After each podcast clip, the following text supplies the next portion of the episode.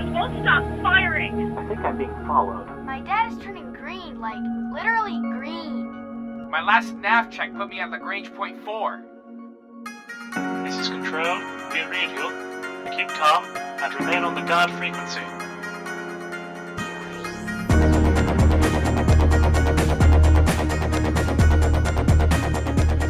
Greetings, Sits and Sieves, and you're tuned to the guard frequency. As all good pilots know, when you're out in the deep black, you want to keep one ear on the guard.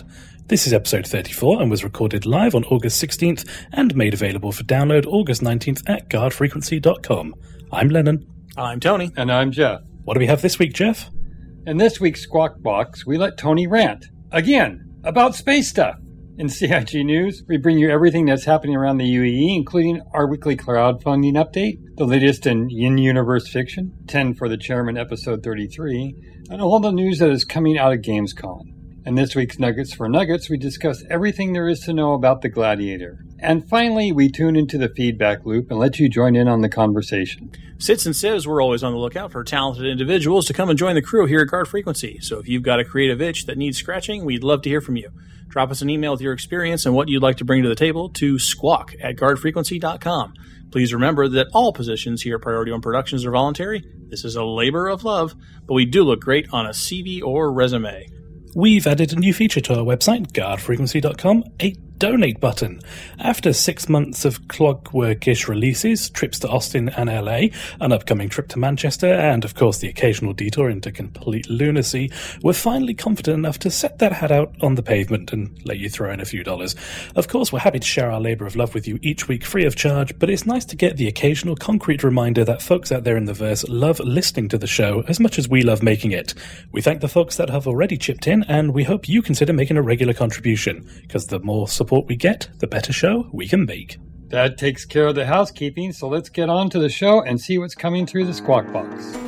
Any you boys seen a carrier around here? Uh, everything's under control. Situation normal. Cryptor, Cryptor, Cryptor, this is Tony saying, welcome to the Squawk Box, everyone. Hey guys, you remember the time that SpaceX was spending their own money and making new rockets for cheaper and more reliable space launches? Yeah, yeah. You, you remember remember they wanted to make all kinds of different rockets for satellites and cargo and people and stuff? Yeah. Yeah, yeah, yeah. You, you remember the time they sued the U.S. government because they also wanted to launch military payloads too? Yeah, yeah. That that was awesome. Wait, wait, wait, wait, wait, wait, wait. That's not awesome. We don't want the military space launches to be cheaper. How else are we going to siphon off money for super duper secret squirrel Mach 5 missiles and $400 toilet seats? No, no, no, no, no, no, no. This simply won't do. I mean, that wacky judicial branch might just order any old order that comes into their powder wig wearing little brains. I mean, well, I mean, if they wore powdered wigs anymore over here, and I, I you know, that's something that really needs to make a comeback, but I digress. Well, fortunately, a few members of our esteemed legislative branch have stepped up to stop the insanity before any taxpayer dollars were accidentally not wasted. Three members of Congress sent a letter to NASA Chief Charles Bolden demanding that he do some splaining about some concerning anomalies in recent SpaceX launches. They say anomalies because minor malfunctions and corrected glitches would hardly be worth the time of our busy Congress critters. Except, you know, that's what they were minor glitches that caused the loss of zero payloads. And the cause of their concern? Well, taxpayer dollars, of course. I mean, who is paying for the research and development of those vehicles? Well, SpaceX. And, and who is contracting for these launches? Well, you know, NASA. Oh, oh, and why is NASA spending our tax dollars in this frivolous and reckless manner with all these anomalies and whatnot? Well, because Congress gutted NASA's R&D budget and told them to outsource this kind of stuff. Okay, all right, all right. All right. You know, Representatives Mo Brooks of Alabama and Representatives Mike Coffman and Cory Gardner of Colorado should be um commended. No, uh, complimented. No, no, that's not it either. Um, committed, right, right. Committed to the care of professional therapists for pursuing this line of questioning. I mean, this is all going according to plans laid years ago by previous legislation. I mean, the fact that these are representatives that have old line defense contractors based in their districts who would be forced to actually compete with SpaceX for launch business from NASA and the Air Force? I mean, probably has nothing to do with this. Have you read, seen, or heard something that you think might be interesting to other citizens or civilians? Send an email to squawk at guardfrequency.com. Now let's check out some CIG news. 3175 Port Bay, hands on approach, checker screen, call the ball. Don't get technical with me. Our crowdfunding update for August 16, 2014 50,775,000. Great Scott, do you know what this means? It means that there may be two letters for the chairman on next week's show if we keep this up, kids. Alien languages are about to be a thing in the verse, and soon we'll be choosing where to focus the behavior team's dev time. There's over 525,000 registered users, and uh, the number keeps going up. I just wonder when's this going to stop? Well, for those of you who don't know, as we record this episode, Gamescom is currently taking place in Cologne, and CIG are there in force, showing off all their new shiny goodies and taunting the Star Citizen community with brief glimpses of the wonders yet to come. Most of what was revealed is coming out with the 0.9 patch, which is due to land in a couple of weeks. So, in no particular order, let's start with the hangar upgrades. Yes, hangars are getting upgraded. CIG wants to make the hangars feel more like home, so they're giving them a makeover and adding some functionality. Well, I was kind of interested to see this. I, I had some inkling that they were going to do this since I have a uh, deluxe hangar. I, I was really pleased to see some of the work that was done on that. Yeah, I thought they were all very pretty, and yeah, there, there was a changes coming with the you know the, the modular rooms and the new method of hang, hanger interior generation that they've been working on and showing off a little bit. yeah, the attention to detail is just absolutely incredible. And I kind of actually want to downgrade. I really, really liked what was the hangar from Selfland, which I believe is the basic hangar. It felt really industrial and all the pipe work with all the cooling vents, and it just proves that CIG, the level of detail that they take when they're making their ships, they've also put into their hangars. You know, everything has a function, everything has a purpose, and it looks like it could be an actual working environment. Well, if you like that look and feel, you can just get yourself an asteroid hanger, That's, well, that's true. That's true. That- I mean, that thing looks amazing. yeah, and that's and that one has a yeah, couch. that, that was pretty cool. I, I would like to see them add some, or let us hire some NPCs, you know, to do the day to day stuff. You know, take in shipping, Dude, receiving. you're all about the minions. I, you know, you have a deluxe hanger, right? Do you not? yeah, I do. You- Yeah, so- do. No. Does it feel like really empty when you get in there, even with all those Yeah. It does. I- it does. just, it just, there's no hum of activity going on in there. It really needs that hum. I don't think you're going to get NPCs for free ever, but I would like them if you do hire an NPC crew to man your turrets and, and that kind of stuff. I would like them to persist in the universe, you know, in as much as if I don't have them flying a mission somewhere, they are laying on my couch in my asteroid hangar. I would like that level of, you know, quote, realism. These are guys that I'm paying, and I really should have visual reminders that they should be doing something for the in-game salary that I'm paying. Well, for. sure. Yeah, I, I pay want the them- paying them, desks, so. man. I want shipping and receiving manifest, you know, flying across the tables. I want people with old-fashioned telephones that are on uh, uh, strings, you know, that, they, that they have to hold up to their ear, like that little salt and pepper shaker thing. That's what I want, and I want people to, that, and ticker tape dispensers. That, yeah, I want that too. So, Probably not going to get it. so what you actually want is a stockroom trading floor from the 1920s. Yes, that's a really. That's really. I mean, that's just that just epitomizes busyness, don't you think? It does. Yeah. Well, another new feature that's coming in patch 0.9 is racing. The Murray Cup is the Grand Prix of the verse, with speed demons from all corners participating in a test of skill that's as old as time itself. Who can get across the line in the fastest time possible? From patch 0.9 onwards, we too are going to be able to enter the races and start building up our reputation. And now you know So- why I bought my 325. Have they actually said whether they're releasing the variants of the ship in time for the racing? Well, the 350 is going to come out in time, Okay. and the M50 is already out. I don't know if the 325 will be done. And quite frankly, Jeff, I don't know if the 325 is going to be competitive. Might find yourself eating some space dust. I don't know. It's supposed to be one of the fastest ships out there. Yeah, but I think the M50 is going to have you beat. Partner. Well, it's a different Sorry class too. You know, they're not the same weight ratio. They're not the same. Oh, oh, okay. Yeah. So like, I, I'll be in like in the the, the F one sort of class, and you'll be the the NASCAR Right, right. class. Is that what you're? Yeah. Yeah. Hmm. I think if they do that, I they Are better they gonna because have- there's going to be a lot of disadvantages going on.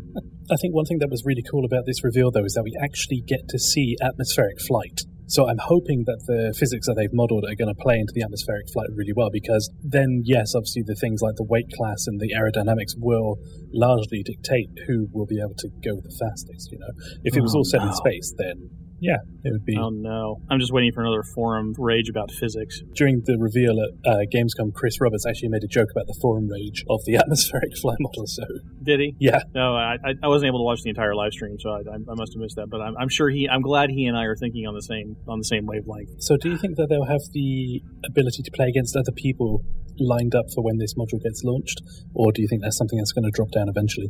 I suspect that it will be uh, a race against other people at launch because they've already got the arena stuff figured out and the code and all that behind it. So I don't think it'll be a stretch to put a racing module in. Kind of like the public matches, nothing private yet. Then, Right. Yeah, the private queues are coming though. I did see a blurb about that. That's on its way. They're going to have to get that figured out before they get the multi-crew ships because you're going to have to be able to designate who can join you in the you know in your instance, quote unquote, your instance, your ship. That's going to have to happen. speaking of multi-crewed vessels, Also coming to us from Gamescom is a sneak peek at the multi-crewed multiplayer. For the first time, we get to see how the man turrets will work whilst another player is piloting the ship as we see a crewed constellation go up against a pack of three angry hornets. No official news item has been released on the RSI website, but some very helpful members of the community managed to capture the footage from the live Twitch stream. Well, first of all, I noticed that there was no missile early warning system, but as Tony pointed out, they were in a nebula and maybe they were masked in some way, but uh, I, I'm kind of skeptical on that. I agree. The drama, I think, Yeah. was, was the yeah, it's yeah the order of the day that they were going for here. Um, yeah. However, I, it was really interesting to see four interacting players on one ship battling to keep uh, flying through. I was impressed. I was really impressed. And they seem to have the whole gravity thing figured out, where you know you're walking around inside the ship, and then some impact happens, physical reaction to explosion, decompression, Yeah. loss of Yeah, I atmosphere. I, mean, they seem to have a lot of that stuff figured out.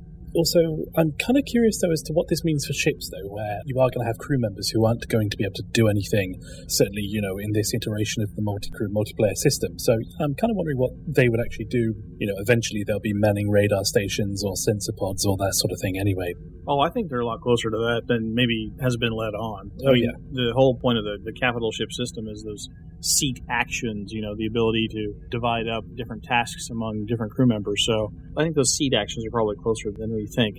I do have a little bit of a gripe about that lower turret, though. And I'm sure that I'm not the first person to point this out. Visibility is terrible. Mm. Uh, there's just, I mean, you got a narrow window right in front of you and slightly down below you, and that's it. Uh, the visibility on that lower turret is terrible. yeah, it, it does seem like they could have made the, the glass curved, which would give it support rather than going to a point and then having a frame. I'm sad for a game company once known as Perpetual and what could have been. Uh, I knew I knew this was going to Yeah. go up.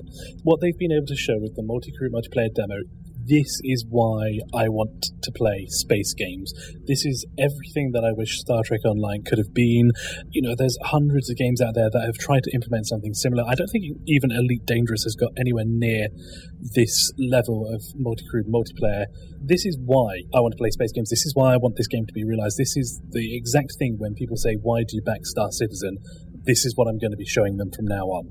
Because there is just nothing that is remotely similar to this, uh, and that is doing it at this level of detail, this level of quality, and this level of realism. No, I agree. I, you know, your friends are working on the same ship, on the same crew, dividing up the tasks of uh, saving your butts amongst each other, and you really are in it together. Yeah, you can fly somebody's wing, and yeah, you can be their wingman, but you know, you can accidentally not make it there in time and save your butt, and your buddy gets toasted. In this situation, you really are counting on each other not to screw up Yeah, um, and you really do have to work as a team to get it done. So I I, I agree. I, this is what we wish Star Trek Online had been. This is what you know Artemis. Artemis is cool, but it doesn't put you in it quite as well as this was. And and, Artemis really wasn't built to be played online among people in different uh, physical locations. yeah, But this one is. So I, I'm really uh, I'm really looking forward to this multi crew multiplayer stuff. yeah. I am quite curious though as to how it's going to impact server performance because when we get to the persistent universe, they were saying that there's probably going to be a limit of about 50 to 70 ships in one instance. You know, 50 to 70 players. Well, this this is exactly what I was going to bring up. Is that is that players or is Ah. it ships? Because That's got to be players. what does it though? Because if you're in your Hornet and you see a constellation, you as a player don't need to know where all the players inside that constellation are unless you happen to board it or something like that. Obviously, the game has got to keep track of where everybody is, but that doesn't need to be relayed down to the person flying the Hornet.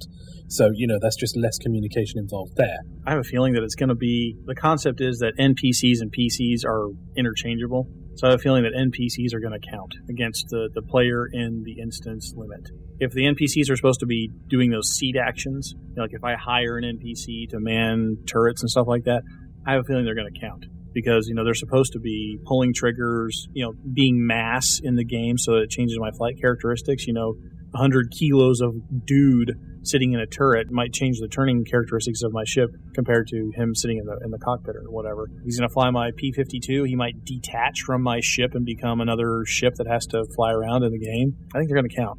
I guess then that brings up an interesting point where if you have something like a, an Idris or one of the even larger capital ships like a Bengal fly in, does that then mean that, you know, there's only that ship plus two others visible in the whole system? Well, I think the difference is that there's NPC people that take care of seat actions, and then there's just like crew guys, red shirts. They're just people there that you know you just have to have a certain number of crew on board to lift things and carry stuff. But I think it's the seat action people that are in charge of running systems. So a gunner, a pilot, a radar, a captain, for example. Yeah, exactly. Yeah, exactly. I think those are the ones that are going to count against the limit, and I think that's how they're going to have to run it. And of course, as they scale it up, you know, to like to the Bengal sized, they may have to Hmm. make special instances to just handle that. But I think it's going to be the NPCs that count against those limits. Well, next up is the FPS teaser trailer. This is something that won't be coming in patch 0.9, but the team have been hard at work on the FPS module and couldn't help but dangle the shinies in front of our faces. So, guys, what do you think we can learn from this teaser trailer? I mean, it was only, what was it, about 30 seconds, during which time you just heard a lot of heavy breathing, and then a guy emerges from around the corner, firing. It all gets a bit slow mo. End of teaser trailer. What are your hopes for the FPS module, and what do you think we can learn from this? Well, it's funny you mentioned the breathing because remember in our interview with Chris Roberts back at uh, Next Great Starship, we anticipate a breathing manager. We're supposed to give you an audio clue when your maneuvering is starting to take a physical toll on your pilot to get you closer to blackout or red out. So it's interesting to me that the heavy breathing is also coming in on the first person shooter side, maybe telling you when you're winded or when you've exerted yourself too much physically or when you need to take a rest or something. So I found that to be interesting right off the bat. And the secondly is I hate first person shooters. I've never been good at them. I've never enjoyed them. i they've always seemed too frenetic for me. I just can't get my head around the actions I need to do with my little thumbs and stuff. So I'm not really looking forward to the first person shooter stuff very much, but it looked really cool. And since Crysis is built from the bottom up to be a first person shooter game, I imagine this part's gonna it's not gonna be hard for a red active team to uh, shine here. It should be a pretty low bar to jump over, I hope.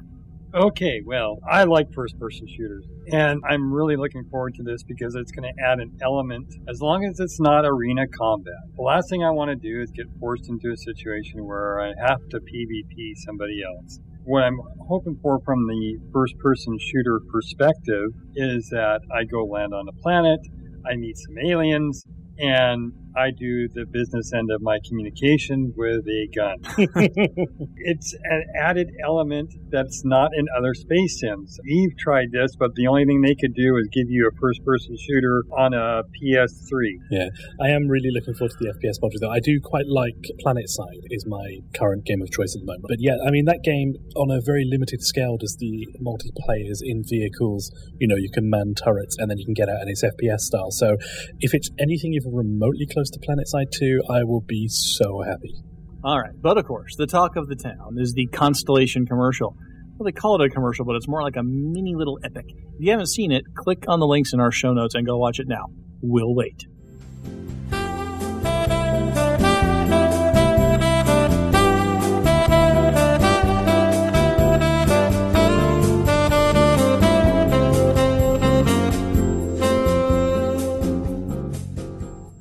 And if that's not the best three minutes, 38 seconds of your life, then quite frankly, you should just stop listening to the show. And uh, you're also wrong. So there's, there's two things for you. So, gentlemen, shall we just take it point by point? Because the whole thing was really, really pretty good. Starting, of course, with the whole ode to 2001. Uh, that, that was Uh, right. at the that beginning. was Not all- awesome. I, I gotta say. Thus spoke Zarathustra. I, I can't know. I never know if I pronounced that correctly. Uh, just you know, all the way to beating the little crab to death and his primitive yell of victory. I mean, just wow. And, and the obelisk, of course. You know, I, I expected to see something You- flash up on the screen. All these worlds are yours. Well, yeah, except Europa. Except Europa. And I told you the, the the obelisk turning sideways into the It's the RSI. I RSI, mean, it's yeah. like yeah, I, that was like oh oh yeah. yeah, Mhm. well done, well played, well played, gentlemen, well played. Uh, yeah, and then when the ship then exited out of the jump point and you kind of saw uh, a little bit of the visual effects there, I really hope that's how it's going to look in game because even though that was just the exit, the transition out of the jump point, I still thought it just looked really cool. We caught a piece of that at the free uh, during the freelancer commercial too, so I think they've got that pretty much settled. It looks good. well, I hope Yeah. that I hope that my interactions with the with my NPCs on my Connie go just as well. I'm going to name somebody Doc. Well, yeah, they're they're kind of getting close to the uncanny valley too on some of their Yeah. Uh, character animations. They're those are starting to really look good. I mean, they're not in the uncanny valley yet, but they're getting close. When I was watching that commercial, all that I was thinking all the way through was like, if this was a TV series, I would probably watch it because Oh, the yeah. characters are good, the acting is good. You know, it's it's obviously just a little bit cheesy. It's a commercial. It's supposed to show like you know Right. the Doctor, first planet nothing, second planet, there's an atmosphere. And scanning the planet, the animations that they showed when I, I believe it was the sensor pods Oh that yeah, they were yeah. unleashing Mm, yeah. those little round things, how the covers just slid off and there they were. All the moving parts on it were just incredible as well. And again, it's the level of detail and the attention to detail. Everything that's on this ship has a point and a purpose. There's nothing there just because. Oh, and, coming in for a landing on the surface, you know, how the uh, atmospheric thrusters wings opened up, and yeah, I want to play this game now. I want to suck the rest of my non-working life into this game. Come on. Visually, absolutely stunning. Hmm. Obviously, Uh, so the yeah, the, the enter, entering the atmosphere, the heat trails coming off of all the little thrusters, all very very cool, all very cool. And then of course the boots, the boot. Uh, yeah, that was good. the boot prints. RSI. I was like, oh, shit. I mean, that, that's the point again. That cheesiness of Yeah. okay, now now you know it's a commercial, right? You know, it's treading the line between a showing off the work that the team at CIG have done, b putting it into the world of the United Empire of Earth in, in the in the 29th century, and c trying to sell you something. Mm. So I mean, it's you know mission accomplished on all three, quite frankly, on all on all of those. And then of course we already talked about the, the obelisk turning into the RSI thing, but the thing that was the best part that you had to actually stop was the disclaimer at the end. That just sealed it for me. Did you guys stop and read the disclaimer at the I didn't. I, I sort of saw something come up. No ecospheres were harmed in the filming of this commercial. No alien life have been contacted. Contacting contact with alien life outside of the approval of the United Empire of Earth contravenes the Fair Chance Act of 29, whatever. I'm like, oh, oh, sold. Oh. Nicely done. Made, Wow. Nicely done. made me proud Yeah. to be, have a golden ticket. I got to tell you. and again, I, I admit to thinking at the beginning of this thing where they're landing with all those, you know, the, the primitive lizard people. I'm like, wait a minute, they're they're breaking the law there. What what are they doing there? And then they had the disclaimer at the end. It just just like today on those on car commercials Yeah. where they're taking the the curves too fast and it's all wet and blowing past crosswalks and stuff. I'm like, professional driver, closed course, do not attempt. so, yeah, I thought, I thought it was good. That was very good. And uh, Jeff wanted to know about the buggy. Mm. Sorry, Jeff. You only get the buggy if you upgrade. So you have to get the Aquila or the Phoenix to get buggies. I think the biggest testament, though, to the quality of these commercials that RSI are putting out is that I don't know about you guys, but whenever I'm watching TV, commercials are the things I hate. I skip them with a passion. In fact, I rarely watch TV and I prefer to watch everything on Netflix. And the fact that I want to watch a commercial is just like, you know, that just proves how good these things are. Oh my God! I just saw the price for the Phoenix. Oh, Yeah, yeah. There's a lot of people doing that. I did that myself. oh that Sorry, is- Jeff. Uh, Is that the sound of you crying or your credit card? yeah, my credit both. it's like, oh man, Your wife doesn't listen to this show, does she? no, Great.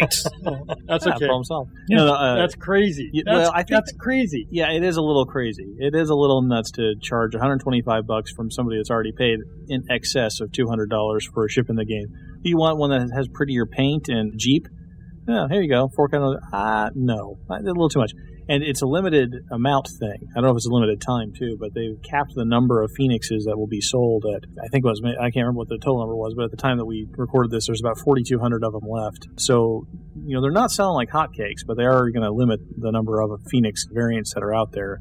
5,000 total, but the counter isn't recognizing upgrades, standalones, and packages altogether for the Phoenix, and Monday is the end of the Phoenix. So by the time you listen to this show, it's too late. I mean, I don't even have time to save up. Uh, this is kind of like a shock.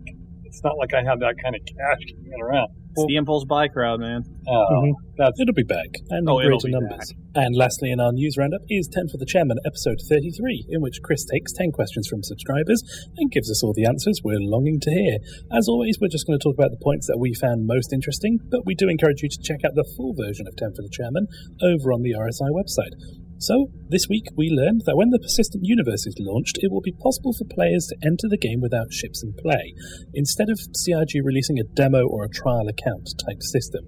And if the players want their own ships, they'll need to buy a package, which in universe the characters will pay for a ship license fee. So, what do you guys think of the way that these demos are being handled? I personally thought this was a really cool way of doing it. I agree. And I'm going to take this a step further. I think that this system solves the whole gold farmers versus 80 different currencies thing. I think it solves it.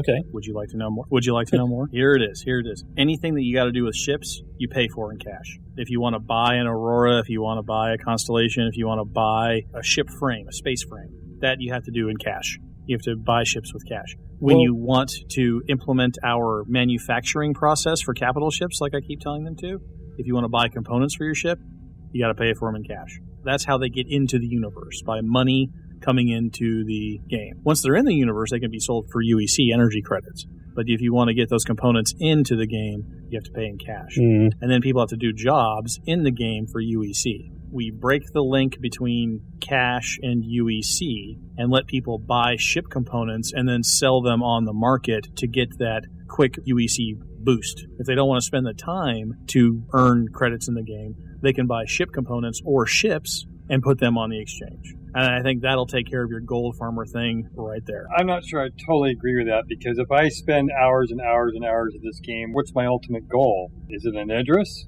Or is it something else? I mean, there's got to be something like any game. There's got to be some type of incentive to work so hard at it, to spend those hours at it. And I think that uh, you're going to cut a lot of people off if your next great ship that you want to purchase comes from your rent money. No, no, no, no, no, no. I mean, th- that's the middle part, though. There will be people who want to spend money but not time in the game. There will be a significant number. certainly. That's who this game is aimed at. I'm telling you, that's who this game is aimed at. People who would rather blow their money and get the ship that they want right away. There will be people that want to get the ship that they want and then they want to outfit it, but they're going to have to outfit it with UEC. So they're going to have to buy two ships, one that they can fly around in and one to sell so that they can turn it into parts. And the one that they sell on the exchange or the auction house or whatever it is winds up being the ship that the person who has tons of time and has earned a bunch of UEC, they take their UEC to the auction house and then they get the ship that they want, that the other guy bought. Yeah, I'm, I'm not convinced on that. I mean, I, I fully see what you're saying about how it will cut out the gold sellers. I just don't think that that would be a sensible direction for CIG to go in. Well, I'm sure we'll talk about this hundreds of times more before the economy manager is actually released. But now it's time for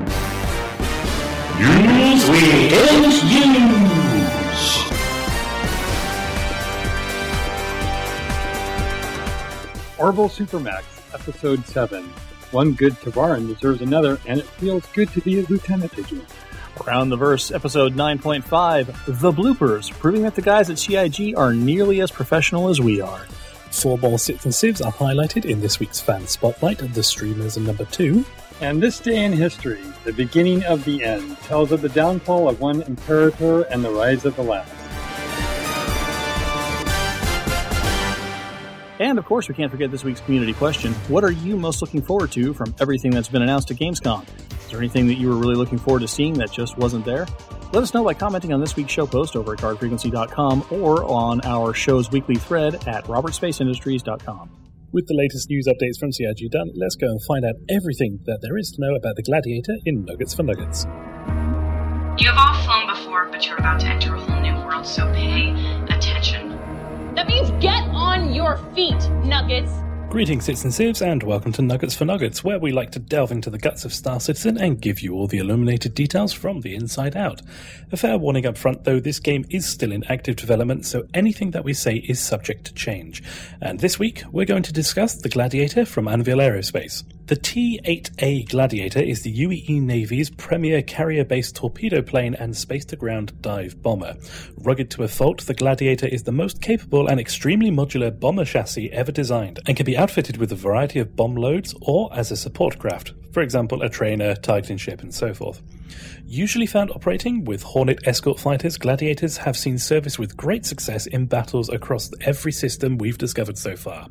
Gladiator squadrons are typically divided by speciality. A carrier might actually have both Gladiator torpedo squadrons and a Gladiator dive bomber squadron. Anvil Aerospace took the decision to allow the design to be civilianized, with a private model being advertised for frontier dwelling outdoorsmen, and the increasing number of private organizations in need of a mid range bomber spacecraft. She can be manned by a crew of two, a pilot facing forward and a radar officer covering his back. Although a heavy hitting bomber, the Gladiator has proven easy to modify and thus has become commonplace in the civilian market. The bomb bay can be easily converted for light transport, and many pilots choose to replace the rear turret's laser cannon with a tractor beam, making it an ideal craft for light salvage missions. So let's get down to specs 14 meters tip to tail, 11,000 kilograms in weight, and no room for cargo as standard. You'll have to do a little bit of work to convert her to salvage missions if that's your intention. As standard, she comes with uh, two times TR4 primary engine and eight times TR2 maneuvering thrusters, making her perfect for atmospheric flight as well as deep space. Also, the Gladiator has a max shield rating of 4, comparable to a Hornet. According to the ship specs page, she also comes equipped with one Class 1, one Class 3, one Class 4 weapons, also known as one fixed gun, one missile rack, and one unmanned turret. But we're pretty sure those numbers are in flux. Some early specs omitted the unmanned turret. Some specs even had a Class 5 manned turret in its place. Earlier versions also doubled up on the Class 1 and Class 4 weapons and called for six missile racks carrying proton torpedoes. As we all know, you need those when the 2 meter wide thermal exhaust port is ray shielded. I imagine we'll know more soon, as the mil spec version of the Gladiator will surely feature prominently in Squadron 42. This is the Retaliator's uh, sort of Poor cousin? smaller, nimbler cousin. Uh, I wouldn't say poor. I was going to say poor, but then I thought, no, actually, I think it's got its place. And where the Retaliator, yeah, is a pure missile boat, this one, it is a missile boat, but at least it has a, a purpose of um, you can go in atmosphere as well as out of atmosphere and can be outfitted to do salvaging. So I'm fairly certain I might end up picking up one of these, even if it just ends up going in the cargo bay don't of know. my freelancer. I, I don't see us as a rescue and and you know other kind of organization or whatever organization we're going to be seeing the need for one. well, you don't need all these ships, you just want them. Oh yeah, yeah, yeah. Sorry, there was no need for this. I just, I just wanted. Look, I'm trying to scratch together wanna have 125 bucks to upgrade my constellation. So, you know, buy, buying one of these is just not in my in my scope right now. This this is this has been bugging me, and it's uh, it's bugging me a little bit because we don't know for sure what's going to happen with the weapon stations on on the Hmm. Gladiator here. But missiles are starting to bug me more, and we did a Nuggets for Nuggets a few weeks ago on just the guns, and we said we'll cover the missiles later when we know more. But it's now that we're in Arena Commander, and uh, now that we're, we're we're moving farther along and starting to see some more bits of gameplay with multiplayer and seeing the constellations missile outfit and how huge that is i'm really starting to scratch my head at how you gonna make them how you gonna buy them how you gonna store them how the missiles are starting to be a problem for me now that we covered the gladiator here. And, and again these are old specs that we're drawing from to get kind of the ratios but if there hmm. are six missile pods on the gladiator or six missile stations on the gladiator that's its bread and butter. And just like the Retaliator, the missiles are going to be its bread and butter, and the Constellation now, Jesus, I mean that's that's a huge missile complement on the Constellation. So I'm really scratching my head on missiles now and how that that whole system's going to work. So more questions than answers now with the Gladiator for me. Are you new to the verse and need a bit of advice? Is there a tidbit of lore some Sit or Civ taught you that we all should know? Let us know by dropping us an email at squawk at guardfrequency.com. That's S Q U A W K. But for now, let's turn into the feedback loop and let you join in on the conversation. Okay, buddy, what's on your mind? We're all friendlies! So let's just be friendly! From our show post at guardfrequency.com, Sean Newboy says, Wonderful show, guys. The new format is fine. Good, because we liked it too, and we ain't changing. Yeah. Zerlo writes in and says, Hey guys, I like the new format. If I want the uncommented com links, I just read them. Your opinions and discussions are the two reasons I listen to Guard Frequency. The change structure also underlies your additional new roles as Galactic Inquiry pundits, which suits you perfectly. The only flaw of the first GI gig was that there was no Jeff. Aww. Aw. Yeah, sorry about that. Well, that's my heart palpitating there. a round of applause on that one. Lennon, I have a question for Manchester. Where the f- is my Gladius? Keep up the great work. Yeah, I will. I will be sure to ask. So, right, this- and, and as far as the Galactic Inquiry thing goes, this needs to be addressed. We haven't been officially named new Galactic Inquiry pundits, but we probably ought to be. Oh, I love the show that Zerlo's building for Michael Moreland. That includes us. So, you know, this is more free advice that our, our listeners are now getting into the consulting racket as well, telling Viewmaster what he should do with his show and including us in that. So I think that's a fine idea as well. From Twitter, we hear from Overdressed G at Guard Freak. Sell cheapest Firefall credits, 10k. Credits only 5 USD. 10 credits equals equals equals equals equals 5 USD. Coupons equal Twitter. Great. okay. I got to read the Thanks. rest. That's fantastic. you got to read the rest uh, redacted so Jeff won't click on it. Yeah, with you know this is what we this is why Shiv gets bonus points because when he does the he, he knows where the pitfalls are now. He's he's very nimble in, in in his transcription, so he cut out the link so that Jeff wouldn't click it and buy Firefall credits. Good job, Shiv. I've got to be honest. I did prefer it when we were getting spammed lesbians. Well, again, Shiv will probably take that on board and he'll find you some spam lesbian links. and also from Twitter. At P1Jace says at Guardfreak at Roberts Space Industries, I'm very, very pleased with the multiplayer demo, Constellation commercial, and my new Phoenix variant ship. Ooh, well, la di da, Mr. Fancy Pants bought a Phoenix already. also from Twitter at Captain Mac STO at Guard Freak at Robert Space End. Wow, what a day! Can't wait for the FPS. Yeah, the FPS module does look good. The more I think about it, the more excited I'm getting. And uh, for those of you who haven't seen the video yet, they did say that they are going to be releasing more information on it at PAX Australia, which is coming up somewhat soon. So hopefully we'll have a lot more to report on it then. And of course, a quick reminder of our community question. What are you most looking forward to from everything that's been announced at Gamescom so far?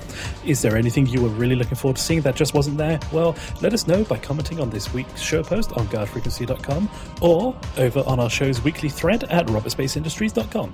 So, how was the show? Should we all jump in Jeff's multiplayer Connie and take our chances? Or would you fly wing with us? Let us know either way. Here are some ways you can get in touch with us. Check out our forum post at forums.robertsspaceindustries.com. You can leave a comment on this episode's show notes at guardfrequency.com, and you can also subscribe to us at feeds.guardfrequency.com or just find us on iTunes. You can hit us up on Twitter at GuardFreak, leave a comment, and like us on Facebook at facebook.com forward slash GuardFreak. And if you're old school like us, shoot us an email to squawk at guardfrequency.com. Your feedback is an important part of what we do, so take a minute, tell us what's on your mind. But before we go, we want to let you know that Guard Frequency is heading deep into the devs lair once again as Lennon ventures off to Manchester to meet Erin Roberts and the team over at Foundry 42. We'd love to take your questions with us, and you can if you're quick. So if you get over to our show's thread on forums.robertsspaceindustries.com or guardfrequency.com, hit us up with some questions that you are dying to know after the Gamescom reveal. We'll do our best to sort through them and take them with us up there and get them in front of the devs at Manchester. And that brings us to the end of episode 34 of Guard Frequency. We'll be back with episode 35 on August 26th, so be sure to keep an eye out for our show over at guardfrequency.com or on the official Roberts Space Industries fansite subforum. Please send us your feedback about the show. Aside from all the ways we just ran down in the feedback loop, you can also use the contact form on our website. All the details for all the ways you can get in touch with us will be found in the show notes. Do you like what we do? Want to come and help us make the best damn space sim podcast ever? If so, just send us a note at squawk at guardfrequency.com. That's S Q U A W K. Are you looking for a friendly wingman or two? Check out our organization, Guard Frequency Response, at the official RSI website, robertsspaceindustries.com slash orgs slash guardfreak. And if you're not doing anything Saturday nights, you could join us live over at guardfrequency.com slash live. We start recording around 8 p.m. Central. That's Sunday at 2 a.m. GMT. And we'd like to thank the entire team at Guard Frequency and the Priority One Network. Thanks to our community manager, Justin Chivalry Bean Lowmaster, and our artist, Simon Chorlton Edwards. Thanks to our syndication partner, The Base, and a special thanks to Ronald Jenkins for his permission to use his music during our show. Be sure to visit ronaldjenkins.com for more of his work. But above all, we especially want to thank you folks for tuning in. If there's no one listening out there, the deep black gets pretty lonely. Reduce thrust. Turn to 330, Carol 15. Squawk 7700. Stay on the guard.